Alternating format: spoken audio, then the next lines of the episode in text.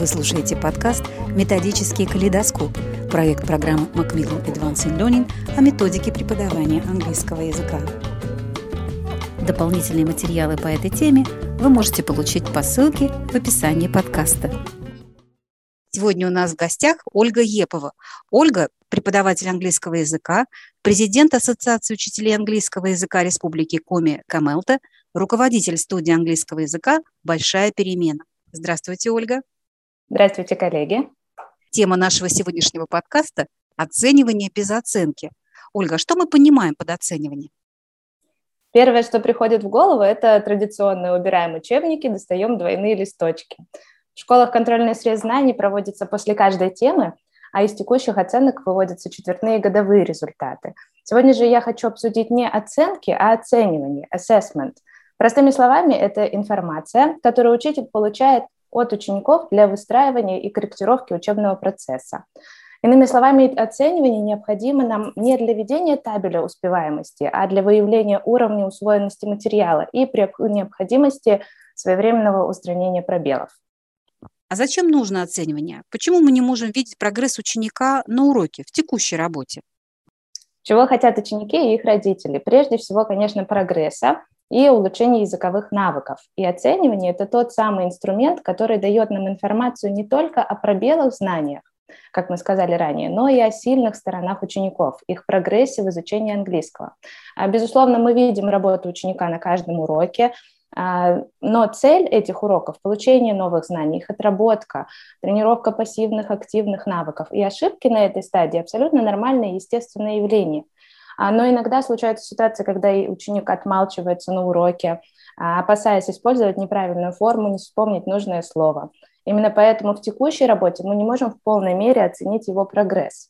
Однако оценивание э, необходимо не только ученику и его родителям. Это необходимый своего рода фидбэк для учителя о выбранных стратегиях обучения – в зависимости от результатов оценивания учитель может вовремя корректировать содержание курса, предлагаемые задания и активности, а также выстраивать дальнейший курс с учетом потребностей учеников. А, Оля, а какие виды оценивания бывают?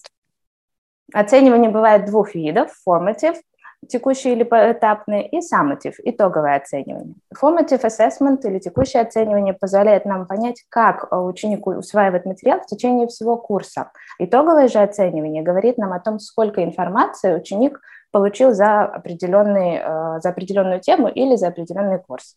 Итоговое тестирование хорошо нам знакомо. В завершении каждой темы обычно предлагается какой-то небольшой тест.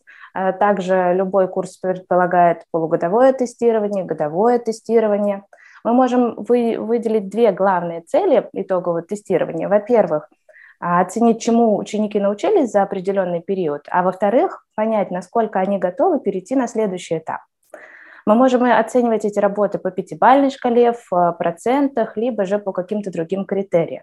Текущее оценивание, безусловно, более гибкое. Оно позволяет нам выйти за рамки традиционных тестов, подбирать активности для отдельного класса, отдельного ученика или группы, выбирать вид работы. Это может быть как индивидуальная работа, работа в парах, либо даже групповая. Более того, мы можем э, выбрать способ оценивания. Безусловно, мы можем э, поставить классическую оценку по пятибалльной шкале, либо воспользоваться так называемым внутренним оцениванием и собственным наблюдением. Более того, мы можем выбрать способ оценивания, это пятибалльная шкала, либо назовем его внутреннее оценивание, когда вы инстинктивно можете почувствовать э, слабые и сильные места ученика, оставить себе какой-то комментарий, э, проанализировать их работу для дальнейшего построения курса. При этом оба вида оценивания, итоговые и текущие, работают как две стороны одной медали. Они дополняют друг друга и дают учителям возможность более объективно увидеть прогресс учеников. А почему тестирование по итогам пройденной темы не всегда достаточно? Если мы будем использовать только итоговое тестирование, то мы не сможем получить 100% достоверный результат. Это может звучать немного странно, но я поясню. Первый фактор – это волнение. Итоговое тестирование, безусловно, стрессовая ситуация для учеников. Из-за этого некоторые ученики могут допускать ошибки в заданиях, начиная от непонимания самого сути, самой сути задания а, до грамматических и лексических неточностей. Во-вторых, тесты фокусируются на способности ученика запоминать информацию. но не всегда студенты имеют полное представление, например, об использовании разных значений слов в различных контекстах. Э, часто ученики заучивают необходимую информацию прямо перед тестом, задействуя при этом только кратковременную память. И фактически они не могут использовать пройденный материал дальше. Третий аспект – элементарная нехватка времени, выделенного на тест. Иногда студенты даже не приступают к некоторым заданиям, понимая, что просто не успеют его завершить. Однако то, что студент не завершил э, задание, совершенно не означает, что он не понимает пройденный материал и не сможет применить знания на практике. Все это дает нам известные фразы студентов, но я же это знал, какая глупая ошибка, я просто не разобрался в задании, и даже то, что просто не хватило времени. Однако самая несправедливая ситуация, связанная с итоговыми тестированиями, это возможная демотивация учеников. Отдельные студенты могут прекрасно справляться с заданиями в рамках урока, уметь использовать иностранный язык для общения, но получать низкие баллы за тесты. Если мы будем использовать итоговое оценивание как единственный показатель прогресса, то мы рискуем получить недостоверные данные и демотивированных учеников. При этом, еще раз подчеркну, итоговое оценивание отлично работает как индикатор глобальной траектории обучения и совместно с текущим оцениванием дает э, возможность видеть реальный прогресс ученика. А когда и как часто нужно проводить оценивание? Любое оценивание должно быть ориентировано на определенную цель. И если с итоговым тестированием нам все более-менее понятно, мы можем э, тестировать после каждого юнита, полугодия или в конце курса, то текущее оценивание может иметь перед собой более четкую узкую цель – и а, дать нам фидбэк по какому-то конкретному вопросу. Если ученики ваши чувствуют себя более спокойно в рутинной работе и предсказуемости, то можно определить для текущего оценивания какой-то конкретный день месяца, а, либо конкретный день недели. Или привязать его к определенному блоку, например, после прохождения определенной лексики. Главное четко понимать, что именно мы хотим оценить. Скажем, правильное написание слов, какие-то конкретные грамматические конструкции, беглость речи и так далее. Вы слушаете подкаст «Методический калейдоскоп» – проект программы Macmillan Advanced Learning о методике преподавания английского языка. Оль, вы уже сказали, что контрольный – это стресс для учеников.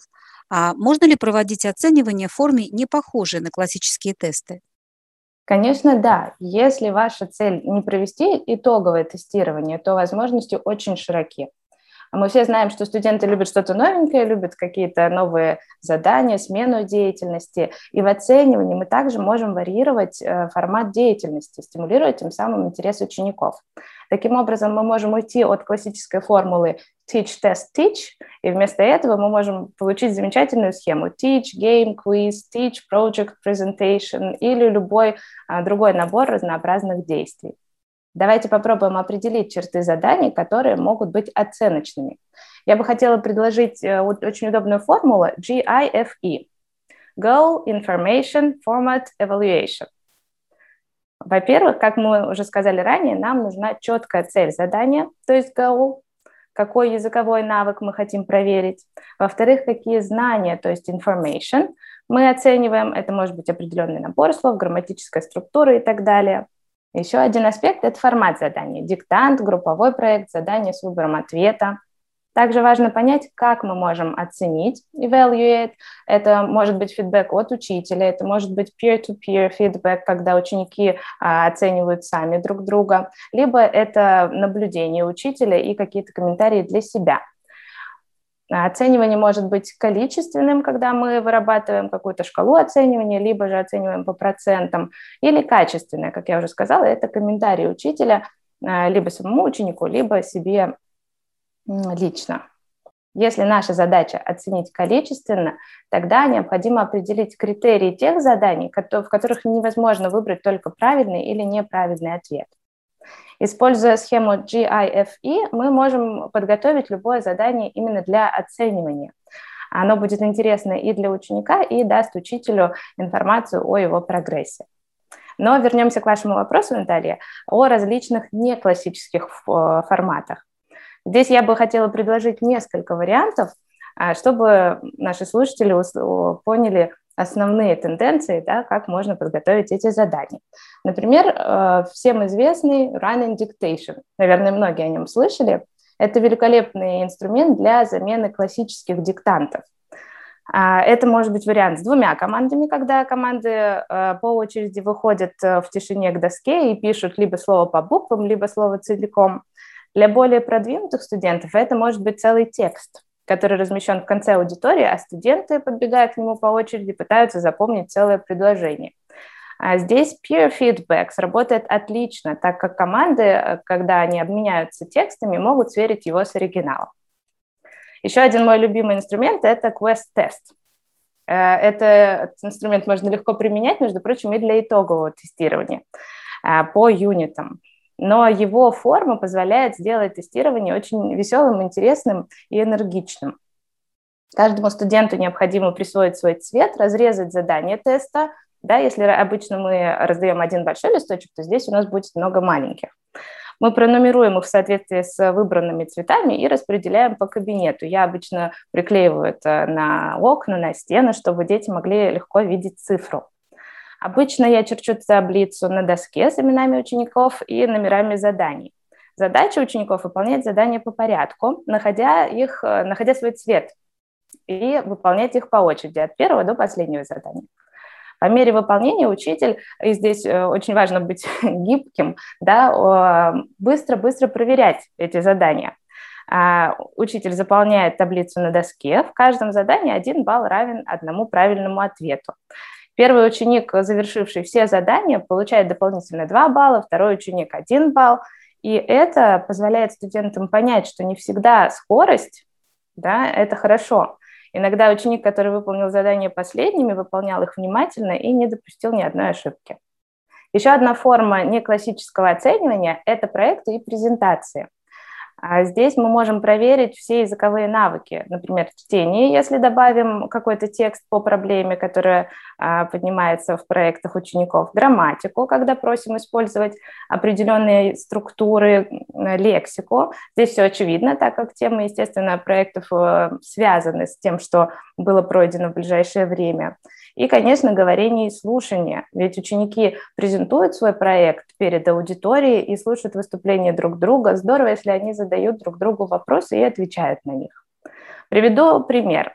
А, мне очень понравился проект «Реклама моего любимого места в городе». А, цель нашей презентации – это проверка навыков говорения. Проверяемые знания – это лексика по теме «город», описательные прилагательные могут здесь также участвовать. Грамматика – это модальные глаголы, can, should, have to, must, когда мы можем рассказывать, что мы можем делать, что должны делать, что будет хорошо для нас в определенном месте. А формат – это буклет о любимом месте в городе и устное выступление. Оценка здесь может выступать комментарии по таким критериям, как fluency, grammar accuracy, vocabulary, presentation skills. Комментарий может дать как учитель, так и одногруппники. И последний пример, который я бы хотела привести, это викторины.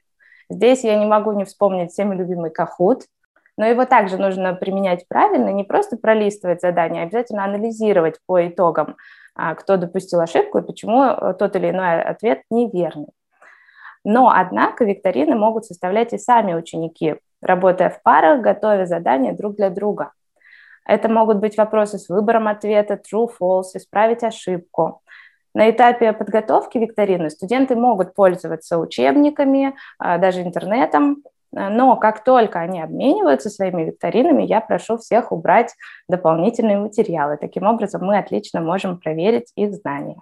Этот список можно продолжать очень долго, но я хотела бы вам показать основные принципы интересных неклассических заданий на оценивание знаний. Спасибо, Оля. Мы очень интересную тему затронули, на мой взгляд, оценивание без оценки. Спасибо. Спасибо вам. Вы слушали подкаст «Методический калейдоскоп» проект Macmillan Education о методике преподавания английского языка. Дополнительные материалы по этой теме вы можете получить по ссылке в описании подкаста.